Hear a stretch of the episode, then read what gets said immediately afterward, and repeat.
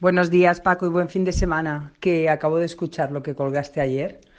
Y bueno, te quiero compartir que el primer día que fue anteayer, pues me encantó, lo hice y tal, me, fui me quedé dormida justo cuando se terminó.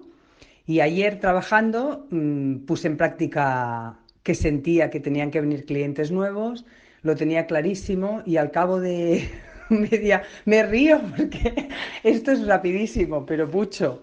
Eh, pues igual pasó una hora que me entraron dos cuentas grandes.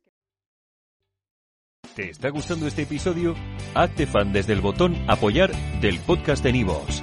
Elige tu aportación y podrás escuchar este y el resto de sus episodios extra. Además, ayudarás a su productor a seguir creando contenido con la misma pasión y dedicación.